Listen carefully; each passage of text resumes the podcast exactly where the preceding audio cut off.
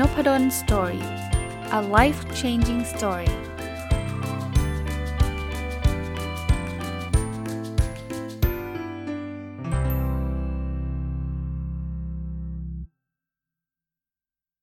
วัสดีครับ ยินดีต้อนรับเข้าสู่นพดล Story Podcast นะครับ วันนี้ยังคงอยู่กับหนังสือเล่มนี้นะครับ ขายดี 24 ชั่วโมง ไม่ต้องยิงแอดของคุณนะฟิดิสลามนะ ผมรีวิวหนังสือเล่มนี้มา 2 ตอนแล้วนะครับ ปกติหนังสือเนี่ย ก็อย่างมากก็ 1 เต็มที่2นะครับแต่ว่าหนังสือเล่มนี้ ผมว่ามันมีเทคนิคดีๆ หลาย ๆ เทคนิคแล้วประกอบกับผมก็ได้ลองนำมาใช้ หรือว่าบางอย่างใช้แบบไม่รู้ตัวว่าเราได้ใช้เทคนิคนี้อยู่ ก็ก็เล่าเรื่องราวของผมให้ฟังด้วยเพิ่มเติมนะครับ ก็มาต่อกันเลยนะวันนี้ไม่แน่ใจว่าจะจบหรือเปล่า แต่ว่าก็ก็มีสิทธิ์จบนะมีสิทธิ์จบ แต่ถ้าไม่จบก็ไม่ไม่อยากจะเร่งนะเอ่อวันนี้จะมาพูดถึง เรื่องคอนเทนต์วัวสีม่วงนะคือคอนเซปต์วัวสีม่วงเนี่ยมันเป็นหนังสือของ Seth Godin นะครับซึ่งซึ่งเขาบอกว่าเวลาเรานั่งรถไปเนี่ยถ้าถ้าเป็นวัวสีขาวสีดำเนี่ยเราก็จะเฉยๆใช่ไหมแต่ถ้าเราเห็นวัวสีม่วงตุ้มเนี่ยคนก็จะแบบสนใจออกไปถ่ายรูปไปอะไรใช่ไหมมันโดดเด่นนะนะแต่ถ้าเกิดเราเห็นวัวสีม่วงไปเรื่อยๆเนี่ยเราจะเริ่มชินละแล้วเราก็จะไม่ได้สนใจมันอีกต่อไปนะสินค้าหรือบริการก็เหมือนกันนะหรือคอนเทนต์เหมือนกันนะ ถ้าเป็นคอนเทนต์แบบวัวสีขาวสีดำเนี่ยคนก็จะสนสนใจน้อยนะครับ ไม่มีใครอ่านหรอกนะแต่ถ้าเราทำคอนเทนต์ให้โดดเด่นเนี่ยมันก็เหมือนวัวสีม่วง มันก็จะดึงดูดความสนใจเข้ามานะครับเขาบอกว่านี่มันคือการทำงานของสมอง เพราะฉะนั้นคุณอยากเปิดเพจ คุณอยากทำคอนเทนต์ที่แบบว่าทำให้คนสนใจ คุณก็ต้องทำในลักษณะแบบนี้นะครับ เช่นนะเขาบอกว่า ภาพเคลื่อนไหวเนี่ยคนจะสนใจมากกว่านะครับ หรือสีสันที่แปลกแยกนะสีที่มันฉุดฉาดสีที่มันแบบเฮ้ยมันเด่นออกมาเนี่ยคนก็จะสนใจนะครับ หรือแม้กระทั่งรูปที่มันมีสายตาจ้องมองอะเราจะเราจะรู้สึกเอ๊ะอะไรวะนะครับ อย่างเงี้ยนะครับ เพราะนั้นเนี่ยคุณต้องทำคอนเทนต์ให้โดดเด่นเหมือนวัวสีม่วงนะอีกอันนึงคือคุณต้องทำคอนเทนต์ให้สดใหม่นะครับ ไม่งั้นมันจะเป็นวัวสีม่วงเดิมๆใช่ไหมพูดประเภทเขียนแล้วเขียนอีกอย่างเงี้ยมันก็ไม่มีอะไรที่น่าน่าอ่านนะครับ อยากจะให้คนซื้อสินค้าจากคอนเทนต์เนี่ยเห็นซ้ำอย่างเดียวไม่ได้นะ คุณจะต้องทำอะไรที่มันมันมีความแปลกใหม่ ผมยกตัวอย่างนะครับ อันนี้ก็เพิ่มเติมจากประสบการณ์ส่วนตัวคือ ผมไปสอนคอร์ส personal OKR ให้กับ Caliber นะครับ หลายคนอาจจะเคยเห็นโฆษณาจากเพจ n o b l e Story ด้วยนะครับ แต่เป็นโฆษณาที่ Caliber ทำนะ แต่เราจะเห็นว่า Caliber ไม่ได้โฆษณายิงยิงโฆษณาในรูปแบบเดียวครับ ตอนผมไปอัดเนี่ยเขาใช้ผมพูดหลาย ๆคำนะฮะพูดหลาย ๆ รูปแบบ เพราะฉะนั้นในโฆษณาเนี่ยตอนนี้รูปแบบแรกเนี่ยมันมันมันคนเริ่มเบื่อละเขาก็จะยิงโฆษณาอีกรูปแบบหนึ่งนะเป็นคำพูดอีกคำชุดหนึ่งของผมเนี่ยออกไปนะครับ อันนั้นคือคือตัวอย่างของการเปลี่ยนคอนเทนต์ที่มันมีความสดใหม่เนาะแล้วทำอยู่เรื่อย ๆ เนี่ยคนจะคุ้นเคยนะครับเขาบอกว่าความโดดเด่นเนี่ยทำให้ลูกค้าสนใจ ความสดใหม่ทำให้เขาลูกค้าหลงไหล แต่ ลูกค้าตัดสินใจซื้อด้วยความคุ้นเคยอยู่ดีนะครับเพราะนั้นเห็นบ่อยๆเข้า เราก็เรามีแนวโน้มจะเชื่อแบบนี้นะครับ อะไรที่เราเห็นบ่อยๆเราเชื่อว่าดี คืออย่างน้อยๆมันก็แบบมันมันคุ้นคุ้นหูคุ้นตาเนาะสมมติเราไปซื้อเอาไงเดียน้ำดื่มอย่างเงี้ยถ้าเราไปเจอแบรนด์ที่มันแบบเออเราเคยเห็นแบรนด์นี้เราก็จะเชื่อนะว่าน้ำมันน่าจะสะอาด ซึ่งไม่มีใครบอกได้เลยนะว่าแบรนด์ไหนน้ำสะอาดถูกไหมแล้วเราก็ไม่มีเครื่องมือไปวัดความสะอาดของน้ำอยู่แล้ว แต่แบรนด์นี้นะ่ะเชื่อถือใช่ไหมมันคุ้นเคยอะ่ะแต่ถ้ามันมีแบรนด์ใหม่เราอาจจะแบบอืมหรอสะอาดหรือเปล่าเนี่ยอย่างเงี้ยนะครับ อีกเรื่องหนึ่งนะครับคือเรื่องเล่าเนาะเขาบอกว่าคอนเทนต์ทั่วไปไม่มีเรื่องเล่าเนี่ยมันจะโน้มน้าวใจคนได้สัก 10%เองนะครับแต่ถ้ามีเรื่องเล่าไม่ว่าจะสั้นหรือยาวเนี่ยจะโน้มน้าวใจได้ถึง 90%เลย เพราะฉะนั้นเนี่ยคุณนาฟิตบอกทำคอนเทนต์แบบเรื่องเล่าเนี่ยจะ work นะครับ ไม่ว่าจะเป็นบทความไม่ว่าจะเป็นคลิป หรือแม้กระทั่งพอดแคสต์ที่ผมทำอยู่ตอนนี้นะครับคนจะสนใจนะครับแล้วกดแชร์กดไลค์มากเลย เอ๊แล้วถามว่าทำไมเรื่องเล่ามันทำให้คนสนใจโน้มน้าวใจได้เขาบอกว่าเรื่องเล่าทำให้คนโฟกัสนะนะครับเพราะว่าเขา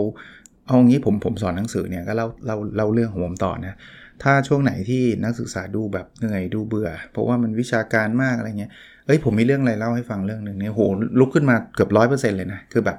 เอ้ยอยากฟังอะ่ะ คนคนชอบเรื่องเล่านะครับ เพราะนั้นคนจะโฟกัส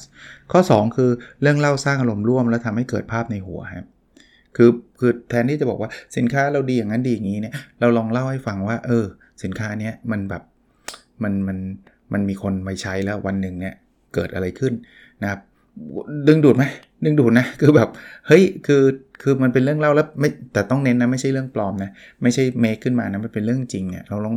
ลองลองไปคุยกับลูกค้าลองลองถามลูกค้าก็ได้นะส่งเรื่องเล่าที่เกี่ยวกับสินค้าหรือบริการเข้ามา อาจจะมีขนมแจกมีอะไรแจก หรือแจกของฟรีอะไรนิดหน่อยเนี่ยผมว่าคุ้มนะที่เราจะได้เรื่องเล่าที่เป็นเรื่องจริงมาจากลูกค้าเรา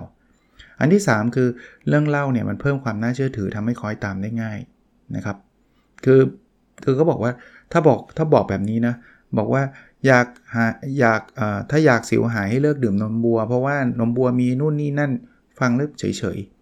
แต่ถ้าเกิดมีเรื่องเล่าแทรกเข้าไปบอกว่า มีคนเลิกดื่มนมบัวแล้วสิวหายจริง ๆ คือน้องชายของเขาเนี่ยคือแบบส่งผลเลยนะครับ มันพอมันมันมันมันน่าเชื่อถือไงนะครับ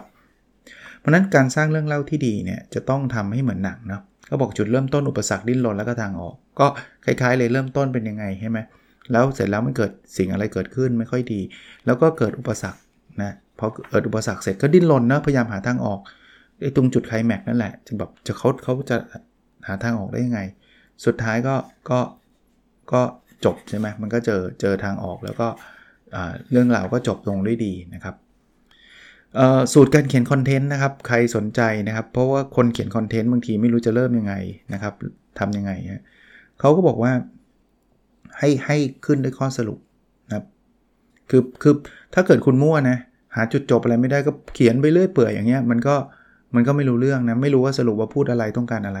ให้ขึ้นขึ้นด้วยวัตถุประสงค์ของเรื่องว่าทำไมเราถึงพูดเรื่องนี้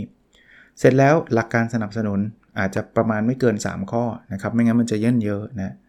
เสร็จแล้วยกตัวอย่างประกอบนะตบท้ายด้วยการข้อสรุปนะครับว่า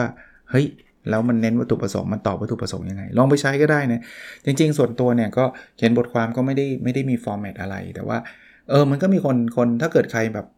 ถ้าระดับเซียนระดับท็อป เขาก็เขียนได้ลื่นอยู่แล้ว คนก็ติดตามเขาอยู่แล้ว แต่ว่าถ้ายังไม่ได้แบบชินนัก คือเพิ่งเริ่มเขียนใหม่ๆเนี่ย ก็เริ่มต้นแบบเป็นเป็นเป็น structure แบบนี้ก่อน เป็นเลเวลแบบนี้ก่อน ผมผมไม่ได้เขียนว่าผมระดับท็อปนะพูดไว้ก่อน คือผมก็เขียนของผมไปเรื่อยๆนะเพียงแต่ว่าเขียนมานานมันก็เลยมีคนตามพอสมควรนั่นเองนะครับถัดไปครับคอนเทนต์ทองคำที่คนมองข้ามครับเขาบอกว่า คอนเทนต์ที่มันส่งผลมากคือเสียงตอบรับจากลูกค้าครับ แต่ก่อนจะไปถึงเรื่องนั้นเนี่ยเขาเขาแยกแยะสองคำคือคำว่ารีวิวกับ testimonial ออกจากกันก่อนรีวิวเนี่ยคือการอธิบายเกี่ยวกับสินค้าหรือบริการนั้นๆนะครับ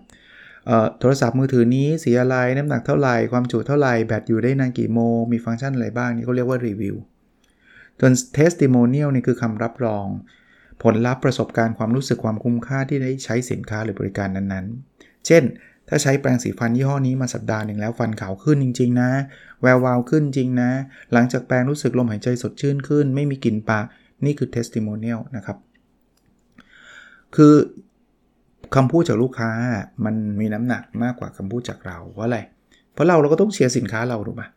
ดีมากดีมากดีมาก แต่ว่าถ้าเราเอาลูกค้าเรามาพูดนะครับ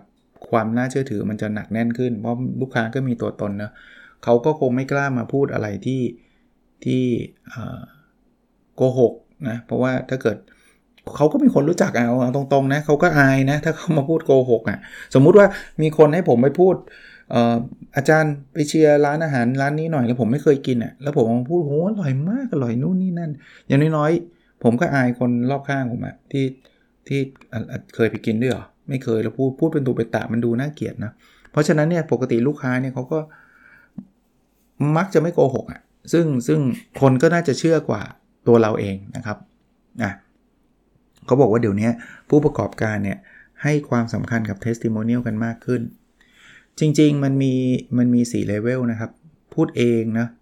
พูดเองเนี่ยเราพูด testimonial ให้ตัวเอง ซึ่งอันนี้ก็อย่างที่บอกเหมือนเชื่อตัวเองก็คนไม่ค่อยเชื่อ อันที่ 2 ลูกค้าพูดนะ ลูกค้าแบบมามาเชียร์แต่ว่าคนก็อาจจะตั้งข้อสังเกตว่า จ้างมาก็ต้องพูดเชียร์ใช่ไหมพอที่ 3 นี่คือลูกค้าโพสเลย คือเขาไปแปะลงในหน้าโปรไฟล์ อันนี้ อันนี้คนจะเริ่มเชื่อถือมากขึ้นเลยเนาะ เพราะว่าส่วนใหญ่ลูกค้าก็ไม่ได้ถูกจ้างหรอกนะ แต่อันที่ 4 นี่สุดๆ คือลูกค้าเล่าเลยครับ แกต้องไปซื้อนะ สุดยอดเลยนะ อะไรเงี้ยนะครับ มีคำอธิบาย มีอะไรแบบเนี้ย คือถ้าเกิดเขาตั้งใจขนาดนั้นเนี่ย คือ คือ testimonial ที่แบบสุดยอดเลยนะครับ ก็ ก็ ผมว่าลองดูนะครับเขาบอกว่าอย่าอย่าขายอย่างเดียวนะบางทีพูดคุยกับลูกค้าบ้างนะครับ ว่าสินค้าเราดีไม่ดียังไง ถ้ามันไม่ดีคุณก็เอามาปรับปรุงแก้ไข product ของคุณใช่ไหมผลิตภัณฑ์ของคุณให้มันดีขึ้น อะไรที่ดีก็อาจจะขออนุญาตลูกค้าเออเวลาลูกค้าเขียนเนี่ยไม่ใช่เอาชื่อเอาเอาเอาคำพูดเขามาแปะโดยที่ไม่ขออนุญาตเขานะครับ เราต้องขออนุญาตเขาก่อนนะครับว่าว่าเขา happy หรือหรือต้องการมากน้อยแค่ไหนนะครับ อีกคอนเซปต์หนึ่งเนาะคือเขาบอกว่าเวลาเราทำ content marketing เนี่ย คือเราต้องการสร้างความสัมพันธ์ ความคุ้นเคยหรือความรู้สึกปลอดภัยนะครับ เพราะคนเนี่ยเวลาจะซื้อของจากเราเนี่ยมันต้องขึ้นอยู่กับความเชื่อหรือคำว่า trust นะเชื่ออะไรบ้างเชื่อในคนเชื่อในบริษัทเชื่อในสินค้านะครับ ก็เชื่อในคนคือถ้าคนนี้ทำฉันซื้ออยู่แล้วนะครับถ้าเชื่อในบริษัทเนี่ยอาจจะรู้เลยเออถ้าเกิดเป็นบริษัทนี้เนี่ยคนอาจจะไม่รู้จักหรอกแต่ถ้าเป็นบริษัทนี้ฉันก็เชื่อ หรือว่าสินค้าตัวนี้ ฉันเคยใช้แล้วมันดี ฉันก็เชื่อในตัวสินค้าจะไม่รู้หรอกบริษัทอะไรผลิต หรือคนไหนเป็น CEO เป็นเจ้าของเราอาจจะไม่รู้นะครับ แต่ว่าทั้งหมดมันคือความเชื่อเนาะเขาก็บอกว่าถ้าเราทำ step ตาม step นะครับ ซึ่งจะทำให้พวก content marketing เนี่ยเขาบอกอย่างแรกคือสร้างความอยากขายภาพฝัน คือต้องบอกเขาว่ามันมันดีกับชีวิตเขายังไงและที่ 2 คือทำให้เชื่อว่าเราคือตัวจริงของวงการ สมมุติว่าเราอยากขายขายเลยดีล่ะ ขายขนมแล้วกันเนาะเราก็ต้องทำภาพให้เขาเห็นว่าขนมมันน่ากินกินแล้วแบบโอ้โหมันละลายแบบในปากแบบอือร่อยน้ำตาไหลเลย อันที่ 2 คือเราต้องเป็นเรานะ เพราะว่าเรามีสูตรโบราณสูตรอะไรของเราเนี่ยห้ปี 70 ปีที่แบบมันสุดยอดเราคือตัวจริงของวงการเนาะอันสุดท้ายก็คือทำให้เชื่อในตัวสินค้าและบริการแปลว่าเราก็ต้องทำขนมให้มันอร่อยจริงๆนะคนกินแล้วเขาก็บอกต่อนะบอกเออมันอร่อยจริง ๆ มันไม่ใช่แค่คอนเทนต์ที่โพสนะครับมันคือภาพลักษณ์เพจหมดเลยนะครับที่เป็น content marketing มันต้อง มันต้องเชื่อมโยงกันนะครับเชื่อมโยงกัน ไม่ว่าจะเป็นรูปแบบของเพจนะซึ่งอาจจะเป็น corporate branding เลยเป็นเพจบริษัทเลยนะครับ personal branding ก็คือตัวบุคคลเป็นตัวนำนะครับ หรือว่ามีแบบทั้ง corporate และ personal มาประกบกัน ภาพโปรไฟล์ก็เหมือนกันนะครับ ต้องเลือกให้มันดี ถ้าเป็น corporate ก็ต้องโลโก้บริษัทเนาะถ้า personal ก็ personal ก็คือตัวส่วนตัวใช่ไหมก็รูปรูปรูปเรานี่แหละ หรือ corporate กับ personal ก็แล้วแต่นะครับ ภาพหน้าปก ก็อาจจะมีพวก mission vision ใช่ไหมรู้จักใช่ไหมพันธกิจวิสัยทัศน์อะไรพวกนั้นเนี่ยถ้าจะเป็น corporate นะครับ คือเขาบอกว่าภาพโปรไฟล์ภาพหน้าปกเนี่ยมันทำให้เกิด first impression ก็คือความประทับใจแรกนะทำมาไม่ดีคนก็ไม่เชื่อถือนะครับบอกเมื่อเมื่อคุณสร้างความน่าเชื่อถือให้กับองค์ประกอบทั้งหมดแล้วเนี่ยเอ่อไอตัว content marketing เนี่ยเราเราทำได้ดีแล้วเนี่ยขอแค่กระตุ้นความต้องการของลูกค้า ด้วยการโพสต์ขายเข้าไป เขาก็จะพร้อมที่จะซื้อสินค้าคุณทันทีเนาะ มาอีก part หนึ่งนะครับ เป็น part เรื่องของ copywriting นะครับ อันนี้โพสต์ขายคำว่า copywriting จำได้ไหมครับ เมื่อวานนี้ผมพูดว่ามันมีเรื่องไอ้ content marketing สร้างความน่าเชื่อถือต่างๆนะครับ แล้วก็ copywriting ก็คือการโพสต์โพสต์ขายละนะในนี้เขาก็บอกว่า เวลาพูดคำว่า copywriting ไม่ได้แปลว่า copy หรือลอกงานนะครับนะมันคือการทำสำเนานะสมัยก่อนเนี่ยก่อนอินเทอร์เน็ตนะเวลาขายของเขาขายกันผ่านจดหมาย ซึ่งก่อนจะขายสินค้าได้นักเขียนคำโฆษณาจะเขียนต้นฉบับโฆษณาสินค้าลงบนจดหมายขึ้นมาก่อนนะเขียนในจดหมายเสร็จ ฝ่ายการตลาดเอาต้นฉบับนั้นไปทำสำเนาเพิ่ม ไปหย่อนลงในกล่องจดหมายเขาเรียกว่า copy ไงนะครับ writing นะครับก็เลยเป็นแบบนี้เขาเลยเรียก แต่เดี๋ยวนี้มันไม่ได้ต้อง copy แบบนั้นแล้วเนาะเขาก็เรียกว่าโพสต์ขายนะครับ ก็มีเยอะแยะครับ อันแรกเนาะเขาบอกว่าเทคนิคนะครับ คือโพสต์ขายจะเกิดขึ้นใน 2 กรณีคือ ลูกค้าโดนกระตุ้นด้วย content marketing ละอยากได้มากละ อย่างนี้โพสต์ขายมันจะไม่ยาก แต่ว่าไม่ได้แปลว่าต้องมี content marketingมาก่อนนะ หลายคนเวลาเรายิงแอดเนี่ย มันยิงไปยังคนที่ไม่เคยอ่านคอนเทนต์เราก่อนก็ได้ ก็อาจจะขายได้เช่นเดียวกันนะครับ แต่มันทำได้ยากกว่านะครับเราเราเราต้องรู้อารมณ์ของลูกค้าด้วยนะว่าตอนอ่านเป็นยังไงไม่ใช่เดานะครับ ต้องวางแผนเลยว่า เออเราจะโปรย content marketing เป็นแบบไหนนะครับ ลองมาดู 5 ขั้นตอนวางแผนก่อนที่จะโพสต์ขายว่าเราจะเริ่มต้นวางแผนยังไง อันแรกคือชัดเจนนะครับ เวลาเราจะเขียนคอนเทนต์อะไรทำเพื่ออะไรนะไม่ไม่เช่นนั้นเนี่ยเราเราเรามั่วครับเขาบอกว่ามันเหมือนศึกสงครามอะฝ่ายชนะไม่ได้ชนะกันตอนสู้ในสนามรบนะเขาชนะกันตอนที่แบบวางแผนการรบในฐานทัพแล้วนะครับเพราะนั้นต้องวางแผนนะครับทำเพื่ออะไรก่อนวัตถุประสงค์นี้ นะถ้าเราจะสร้างแบรนด์ก็อย่าไปโพสต์ขายใช่ไหมให้คนชอบแบรนด์เราก็อย่าไปโพสต์ขาย ถ้าเราจะสร้างไรายได้มันก็ต้องโพสต์ขายนะทำเพื่อใครคือขายให้ใคร เอาให้ชัดนะครับขายให้ใคร อย่าลืมเรื่อง 2 เรื่องนะคุณสมบัติกับคุณลักษณะจำได้ไหมเมื่อวานพูดถึงคุณลักษณะที่เขาพูดเขาพูดถึงเสียงย่างเนื้อ คุณสมบัติก็คือเนื้ออันนี้มันมันเอามาจากนอกอะไรเงี้ยนะคุณคุณสมบัติ ถ้าคุณลักษณะคือมันหอมมากมันมีแบบ คือเราได้กลิ่นเราเห็นตัวอย่างอย่างเงี้ยเรียกคุณคุณลักษณะ เพราะฉะนั้นเนี่ยคุณโพสต์ขายคุณต้องเลือกกลุ่มลูกค้า เขาบอก 1 โพสต์ขาย 1 กลุ่มนะ ไม่ใช่ว่าโพสต์นี้ทุกกลุ่มเนี่ยมันมันไม่ได้นะ เราจะขายเด็กวัยรุ่นนะครับขายคนอายุ 50เนี่ยคนละคนละกลุ่มเลยนะ คนอายุ 40 คนอายุ 60 คนละคนละเรื่องเลยนะฮะอันที่ 3 คือดีกว่าคู่แข่งยังไง เออ คือถูกแพงบางทีไม่สำคัญนะ สำคัญคือตอบได้ไหมว่าทำไมถึงแพง อันที่ 4 ครับ ปิดคำปฏิเสธเขาบอกว่าเวลาโพสขายเนี่ยคุณเดาได้เลย ว่าจะเป็นคนบอกเอ้ยอันนี้แต่อย่างนั้นแต่อย่างนี้ ถ้าเดาไม่ออกนะคุยกับลูกค้าเดี๋ยวพอลูกค้าปฏิเสธเราลองถามเขานิดนึงว่าทำไมแล้วลงนั้นเน่ยเอามาเขียนปิด เรารู้เลยว่าถ้าเขาบอกว่าเออเขาเขาคิดว่าราคาแพงแล้วกันอะเราเขียนเลยว่าแพงเพราะอะไรแล้วมันคุ้มค่ายังไงนี่นี่คือการปิดคำปฏิเสธเพราะคนนี้รู้สึกราคาแพงอ่านของเรา เอ้ย เข้าใจแล้วว่ะนะอันนี้ 5 คือจุดขายครับ อันนี้สำคัญมากนะเขาบอกว่าอย่าอย่าเปรอะอย่าเต็มไปหมดนะครับ คือทำไมต้องซื้ออันนี้ต้องน้อยๆครับ ตัดจุดขายที่ไม่จำเป็นออกเหลือแค่จุดขายที่ทรงพลัง และตอบจุดตอบโจทย์กลุ่มเป้าหมายเท่านั้นนะครับโอ้น่าสนใจนะ ลองไปใช้กันดู ถัดไปคือเขาเรียกว่าโพสต์ขายทองคำคือไม่ได้ขายทองคำจริงๆนะ แต่ว่าเป็นโพสต์ขายที่แบบ สุดๆนะเขาบอกนักขายจะทำเงินได้ก็ต่อเมื่อเขาปิดการขายลูกค้าได้ แต่โพสขายที่ทรงพลังจะทำเงินได้ แม้ยามคุณนอนหลับ คือเขาบอกถ้าคุณอยากมีเงินล้าจากการขายเนี่ยคุณอาจจะต้องขายของเป็นหมื่นๆชิ้นทำงานทั้งปีนะแต่โพสขายที่ดีเนี่ยมันมีเซลแมนช่วยคุณขายฟรีๆ5ปี โดยที่ไม่ต้องเหนื่อยอะไรเลย คือคือถ้าคุณทำโพสต์ปังสักอันหนึ่งนะมันขายได้ตลอดอะคนแชร์กันกระหน่ำอะเขาบอกว่าโพสต์ขายเนี่ย ใช้ได้ผลดีกว่าการยืนขายต่อหน้าลูกค้าเสียอีก เอาผมเพิ่มตรงนี้ให้ จริง ๆ มันใช่นะ ถ้าคุณทำโพสต์ดีเนี่ย ตอนตีสองอะ คนยังคลิกเข้าไปซื้อ แล้วถ้าเกิดสมมุติว่า product ของคุณมันเป็น product ที่แบบออนไลน์ด้วยนะ คุณไม่ต้องทำอะไรเลย ถ้าเป็นออฟออฟไลน์คุณตื่นขึ้นมาก็มีออเดอร์เข้ามา 50ออเดอร์ละอย่างเงี้ย happy ไหมคุณไปจะไปยืนขายตอนขายใครตอนตีสองอะใช่ไหมมันมันยืนขายไม่ได้ แต่ว่าถ้าโพสต์มันอยู่ได้ตลอด 24 ชั่วโมงอะ เขาก็บอกว่าคุณก็ต้องดูเรื่องพาดหัวนะเขาบอกว่าพาดหัวเนี่ยสำคัญเลยนะ เพราะว่าคนจะอ่านต่อหรือจะหยุดไม่อ่านหรือจะไปเลยเนี่ยมันมันอยู่ที่พาดหัว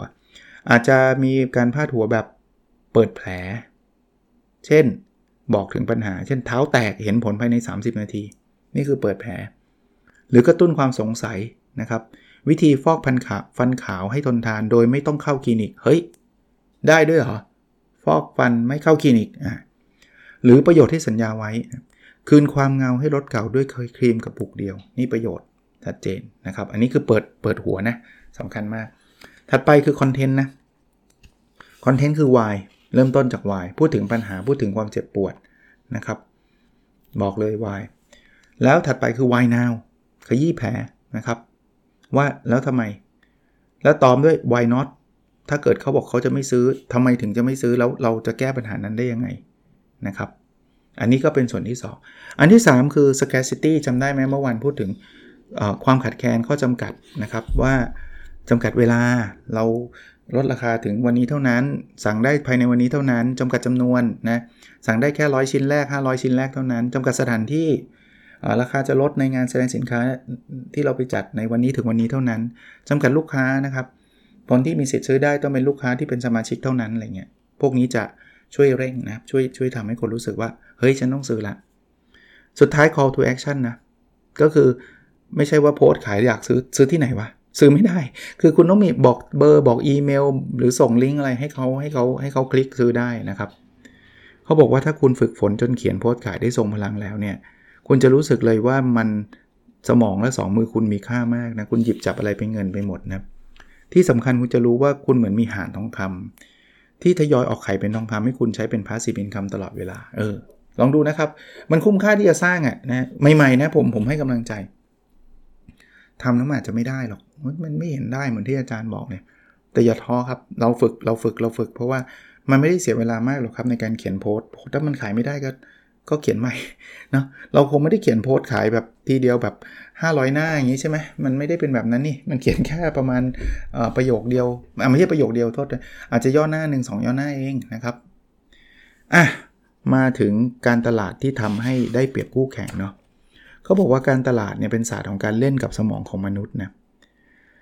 มีคนบอกนะ ในหนังสือก็เขียนไว้นะครับ บอกว่าถ้าคุณอยากเหนื่อยตลอดชีวิตให้เน้นการขาย ถ้าคุณอยากเหนื่อยน้อยแต่ได้มากให้เน้นการตลาด เพราะการตลาดทำให้ธุรกิจดีๆ โตแบบก้าวกระโดดนะครับ ถ้าคุณเคยขายของ 1 ชิ้นให้กับลูกค้า 1 คน การตลาดจะช่วยให้คุณขายของ 2 ชิ้น ถ้าคุณขายของในราคา 500 การตลาดจะช่วยให้คุณขายของได้ในราคา 800นะครับคือการตลาดเนี่ยจะเล่นกับเรื่องเรื่องสมองส่วนอารมณ์เป็นหลักนะ เหตุผลนะคนก็มีอยู่แล้วนะครับอะลองดูนะครับเขาบอกว่าถ้าเราใช้คำเนี่ยจะเพิ่มยอดขายได้เท่าตัวเลย ในวันที่คุณอยากเพิ่มยอดขายเนี่ยคำถามคือคิดว่าหาลูกค้าเพิ่มกับเพิ่มยอดขายจากลูกค้าเดิมมันไหนง่ายกว่าคำตอบคือเพิ่มยอดขายจากลูกค้าเดิมครับ เพราะการได้มาซึ่งลูกค้าใหม่ไม่ง่ายนะนั้นทำอะไรได้บ้าง upsell นะ upsell คือแนะนำเพื่อขายสินค้าและบริการที่มีมูลค่าสูงขึ้น เคยไปแมคโดนัลล์ไหม เราซื้อชุดแฮมเบอร์เกอร์ชุดหนึ่งเขาบอกว่าจะ upsize เฟรนช์ฟรายส์กับน้ำไหมเนี่ยคือ upsell เลย เราก็ผมผมส่วนใหญ่ up นะ ถ้าจะไปซื้อนะ แต่หลังๆก็พยายามจะไม่ไม่ซื้อบ่อยมากนะนะครับ เพราะว่ามันมันทำให้น้ำหนักขึ้น cross sell อะ cross sell คือการขายแล้วให้ให้บริขายสินค้าอีกแบบหนึ่งควบคู่ไปด้วยนะ สมมติ สมมุติเราซื้อรองเท้าผ้าใบนะครับ ถ้าขายเฉยๆ มันก็ขายได้แค่รองเท้าผ้าใบ แต่ถ้าเกิดเราถามลูกค้าว่าวิ่งที่ไหน อ๋อสวนสาธารณะใช่ไหม เราคิดแล้วบอกว่ามันต้องเปื้อนน้ำเลย เอาสเปรย์กันน้ำให้พี่ อ่า นี่คือคอสเซลนะครับ ขายเพิ่มนะครับ เนี่ยไม่ต้องลงทุนเพิ่มนะ จริงๆ โฆษณาไม่ต้องอะไรเลยนะ คุณแค่ขายเพิ่มจากจากสิ่งที่เขาซื้อนะครับ อีกเรื่องหนึ่งคือมนุษย์เนี่ย เวลาตัดสินใจเนี่ย เราจะเปรียบเทียบ นะครับเพราะนั้นมันก็บทนี้เขาก็พูดถึงหลักการเปรียบเทียบนะครับว่า ถ้าเราจะเสนอขายเนี่ยให้เข้าใจมนุษย์ มนุษย์จริงๆอะไม่รู้หรอกว่าราคาที่เหมาะสมควรเป็นเท่าไหร่นะครับ เพราะนั้นจะรู้ว่าสูงหรือต่ำเขาจะเปรียบเทียบ ถูกหรือแพงเขาจะเปรียบเทียบเนาะดังนั้นเทคนิคนะ เสนอขายของที่ราคาแพงสุดก่อนเออถ้าสมมุติเราเสนอขายเสื้อสูทหมื่นห้าแล้วเขาไม่เอา เราค่อยเสนอขายเสื้อเชิ้ตสามพันเนี่ยเขาจะรู้สึกว่าสามพันถูกแล้วเพราะว่ามีหมื่นห้าไปไปปักอยู่นะครับไปไปบอกไว้ก่อน แต่ถ้าเกิดเราเราเอ่อไปเสนอขายเสื้อเสื้อเชิ้ตสามพันเขาอาจจะรู้สึกว่าแพงนะสามพันแล้วบอกอะงั้นพี่ไม่เอาพี่เอาสูตรหมื่นห้าไหมถีบออกมาเลยคือไม่ใช่ถีบหรอกเขาคงไม่ถีบหรอกเขาไม่เอาหรอกสามพันยังไม่เอาเลยจะเอาหมื่นห้าเนาะบางที่ทำสินค้าขึ้นมาเพื่อเปรียบเทียบ ไม่ได้กะขายนะ แค่ทำแบบสมมุติว่าเราเรามี2ไซส์ กาแฟขาย 50 บาทกับ 75 บาท คนอาจจะไม่กล้าซื้อ 75 เพราะว่ารู้สึกว่ามันแพง แต่ถ้าเกิดเราเราทำสองไซส์เปลี่ยนใหม่นะ เราเรามีราคา 120 บาทมาวางด้วย แล้วราคาถูกก็เป็น 60ละ60 75 120 คนอาจจะซื้อรถ75เพราะรู้สึกว่ามันคุ้ม จริงๆ 120มันแทบไม่มีคนซื้อเลย แต่ว่ามันทำให้ 75 เนี่ย มันมันดูน่าสนใจนะครับ เออบางอย่างเนี่ยทำสินค้าเพื่อมากระตุ้นทำให้เกิดการตัดสินใจนะเขายกตัวอย่างการขายห้องเนี่ยบางทีเนี่ยเวลาสังเกตนะเซลล์พาเราไปดูห้องเนี่ยเขาจะพาไปดูห้องโซมที่สุดก่อน จริงๆเขาไม่ได้กะขายห้องโซมหรอกมันมีนะครับห้องที่แบบโซมแล้วก็ขายราคาแพง เพราะว่าเจ้าของอาจจะไม่ได้อยากขายมากนะเขาก็เอ้ยช่างมันนะตามสภาพฉันจะขายเท่านี้เซลล์เขาพาเราไปดูห้องนี้ก่อน แต่ว่าไอ้ห้องที่เขาอยากขายจริงๆอะ ราคาถูกกว่าแถมห้องสภาพดีกว่า พอเราไปดูห้องโซมก่อนแล้วเป็นไง เราไปดูห้องนี้ เฮ้ยโหแม่งต้องรีบจองแล้ว ห้องนี้คุ้มสุดๆ เห็นไหมนี่คือนี่คือการเปรียบเทียบนะครับ อีกเรื่องนะครับ การตลาดที่ดีคือการรู้จักลูกค้านะครับเขาบอกว่าสิ่งที่คนส่วนใหญ่มักจะคิดเวลาทำธุรกิจคือขายอะไร แต่มักจะไม่ค่อยคิดว่าขายให้กับใครนะครับ นั่นจึงทำให้โลกของการทำธุรกิจส่วนใหญ่มีแต่สินค้าที่ตัวเองขายนะ คุณเอาความสุขเป็นที่ตั้ง แล้วคุณก็ไล่มาที่คุณประโยชน์ของสินค้าคุณ แล้วคุณก็ไล่มาที่คุณสมบัติ แล้วค่อยมานั่งคิดลุกสินค้าเนาะถ้าเป็นแบบนี้เนี่ยผมคิดว่ามันก็จะจะขายได้นะครับ ทุกอย่างอะทำอะไรก็ตามเขาต้องการอะไรเขาต้องการความร่ำรวยเขาต้องการประสบความสำเร็จคุณค่อยไปหาโจทย์ ที่จะไปตอบความสำเร็จเหล่านั้นของเขาให้ได้นะครับ บางคนบอกเอ้เรารู้จักลูกค้าได้ไงก็คุยฮะคือคือเขาบอกเหมือนเราอยากรู้จักใครสักคนนะครับ เราก็ต้องคุยต้องต้องเข้าไปยืนในโลกของลูกค้าให้ได้นะครับเออเขาบอกว่าการขายของใน Facebook อะไรเงี้ยทุกอย่างอัลกอริทึมมันเปลี่ยนนะเพราะฉะนั้นเนี่ยต้องต้องอัปเดตตลอดนะเทรนพวกนี้ เพจของคุณนาฟิดเนี่ยเพจสมองไหลมีคนติดตาม 6 5 0 0 0นะอินสตาแกรม1 3 0 0 0นะ แต่ลงคอนเทนต์ออร์แกนิกนะไม่ได้ไม่ได้ยิงยิงยิงแอดนะ บน Instagram มียอด engagement ดีกว่า Facebook 4-8 เท่านะครับ เพราะฉะนั้นเราเราเราต้องปรับตัวเราจะอาศัยยิงแอดหรือโพสต์มั่วซั่วอย่างเดียวไม่ได้นะครับเขาบอกว่าทำการตลาดโซเชียลมีเดียเนี่ย ข้อแรกนะ ไม่ใช่แค่ขายสินค้าต้องเป็นอินฟลูเอนเซอร์ทางด้านนั้น คือคุณคุณต้องรู้เลยว่าถ้าไปแบบโอ้โหคนนี้แบบเขาเป็นเซียนกล้องเขาถ่ายรูปเก่งมากเนี่ยถ้าเขาจะขายกล้องเนี่ยเราเราจะอยากซื้อจากเขานะ ข้อที่2นะครับใครขายบน Facebook เป็นหลักต้องพยายามไปที่แพลตฟอร์มอื่นๆ ลองดูนะครับลองดู อันที่ 3 ใครเพิ่งเข้ามาในออนไลน์ใหม่แนะนำว่าให้เริ่มตั้งหลักจากแพลตฟอร์มอื่นอย่างเช่น TikTok กับ Instagram ก่อนจะดีกว่า ลองดูเออส่วนตัวผมใช้ Instagram แต่ไม่ได้ใช้อะไรเลย Instagram นี่แบบเอาตรงๆรูปส่วนตัวเลยด้วยซ้ำนะครับเป็นแบบส่วนใหญ่เป็นภาพวิวภาพไปเที่ยวภาพอะไรเงี้ยแต่ว่าก็มีรูปตัวตัวเองบ้างเล็กน้อยนะครับก็ก็ อินสตาแกรมถ้าใครอยากตามก็ได้นะ ผมผมก็เปิด Public อยู่นะนพดล Story นะครับ TikTok เนี่ยเพิ่งไปเปิด Account มาไป search ได้นะครับยังไม่มีคลิปสักคลิปเลยแต่ว่าเดี๋ยวลองดูเดี๋ยวลองดูว่าปีนี้จะอาจจะลองลงคลิป TikTok สนุกสนุกดูดูบ้างก็ได้นะครับ ยังนึกไม่ออกเลยว่าเออเขียนมาบอกผมหน่อยก็ได้นะ ถ้าเป็น TikTok อยากดูคอนเทนต์ประเภทไหน มีวันวันวันก่อนไปโพสต์ใน Facebook นะบอกเต้นเลยอาจารย์ผมไม่ไม่ไหวมั้งคือไม่ไม่ได้กะเต้นขนาดนั้นนะ ก็เดี๋ยวลองดูแล้วกันนะครับเอ่อไลฟ์ จะเป็นเรื่องสามัญทั่วไปนะการไลฟ์ใน Facebook ผมเคยไลฟ์นะ แต่ว่าไม่ค่อยสะดวกแล้วก็ไลฟ์ทีมันก็แบบต้องมีเวลาที่มัน fix fix อะซึ่งส่วนตัวก็ไม่ค่อย flexible นะ บางทีเราก็เดินทางไปนู่นมานี่อะไรเงี้ย พอจะไลฟ์ก็มันก็เลยไม่ได้มีวันประจำซึ่งไม่ดีนะครับ จริง ๆ มันควรจะเป๊ะๆเขาบอกแม้กระทั่ง Facebook ส่วนตัวอย่าไปโพสเรื่อยเปื่อยนะครับโพสให้มันเป็นธีมเป็นสินค้าอะไรเงี้ย Facebook Group ก็บอกจะเป็น new Facebook Page เพราะว่าเพจมันปิดกั้น ถามว่าผมมีกลุ่มไหมมีหลายกลุ่มนะกลุ่มแอคทีฟสุดคือ Bookcoin B O O K O I N S ลองเข้าไปดูได้เป็นกลุ่มเกี่ยวกับการอ่านหนังสือ มีกลุ่มผู้ประกอบการมันหยุดก็มีนะ ไม่ค่อยได้โพสอะไรหรอกนะครับ ตั้งขึ้นไว้เฉยๆนะครับ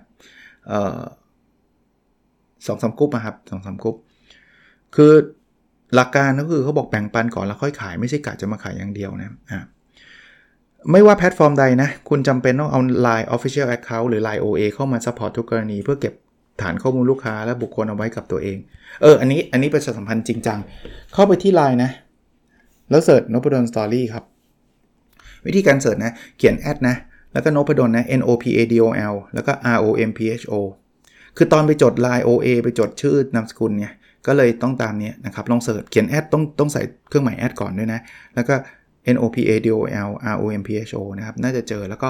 Follow ได้ ตอนนี้ไม่ได้เอาไว้ขายของอะไรมากมายครับ เอาไว้แชร์บทความที่มันมีคนอ่านเยอะๆอะคือคือบทความไหนที่ถึงแสนริชอะผมจะไปแชร์ในใน Line Official Account ก็ท่านจะได้ไม่พลาดแค่นั้นเองนะครับอ่าอันนี้ก็เป็นเทคนิคการใช้พวกโซเชียลมีเดียต่างๆนะครับ ลองลองเขาบอกว่าลองเอาเทคนิคพวกนี้ไปใช้ดูนะครับก็น่าจะทำให้เราประสบความสำเร็จนะครับ บทสรุปนะ เราต้องศึกษาลูกค้า ต้องดึงลูกค้าเข้าร้านนะครับ ไม่ว่าจะสร้างคอนเทนต์คอนเทนต์อะไรต่างๆนะครับ เข้ามาเสร็จปุ๊บโพสขายนะครับ โพสขายเสร็จปุ๊บก็เขาสั่งก็ต้องปิดการขายนะก็จะเป็นอะไรที่ที่เออเราสามารถทำได้นะครับ แล้วก็หวังว่าจะทำได้อ่จบพอดีนะครับ วันนี้ก็เยอะยาวไปสักนิดนึง แต่ว่าก็อยากให้จบนะไม่อยากให้ยืดเยอะมากมาย เพราะว่าถ้าเกิดมันยาวมากเดี๋ยวฟังกันไม่ครบอีกแค่นี้ก็ 3 ตอนก็ถือว่าเยอะละ หนังสือนะ อันนี้ขายให้เขาเองเสร็จนะ ผมไม่ได้สปอนเซอร์เขาไม่ได้บอกให้ผมเชียร์นะครับ แต่ว่าอยากขายให้นะครับ ก็คือขายดี 24 ชั่วโมงไม่ต้องยิงแอดของคุณนาฟิดอิสลาม จริงคุณนาฟิดอิสลามก็เป็นหนึ่งในคนฟังนพดล Story พอดแคสต์แล้วก็ก็ inbox มาบอกผมมาบอกว่าอาจารย์ผมฟังแล้วผมมีแรงบันดาลใจหรือว่าเอเวอร์นะ แต่จริงๆคุณนาฟิดเขาเก่งอยู่แล้วแหละนะครับ แต่ผมก็อยากเชียร์ไงว่า เฮ้ย คุณนาฟิดแบบ ทำจนกระทั่งแบบมาถึงจุดที่แบบโอ้โหมีคนตามเป็นล้านเนี่ยฟังตอนเป็นนักเรียนนะมปลายนะครับ คือสุดนะนะครับ ก็เพราะนั้นทุกคนที่ฟังอยู่ก็ก็มีสิทธิ์จะเป็นแบบนี้ได้เนาะลองดูนะครับ โอเคครับ แล้วเราพบกันในสดถัดไปนะครับ สวัสดีครับ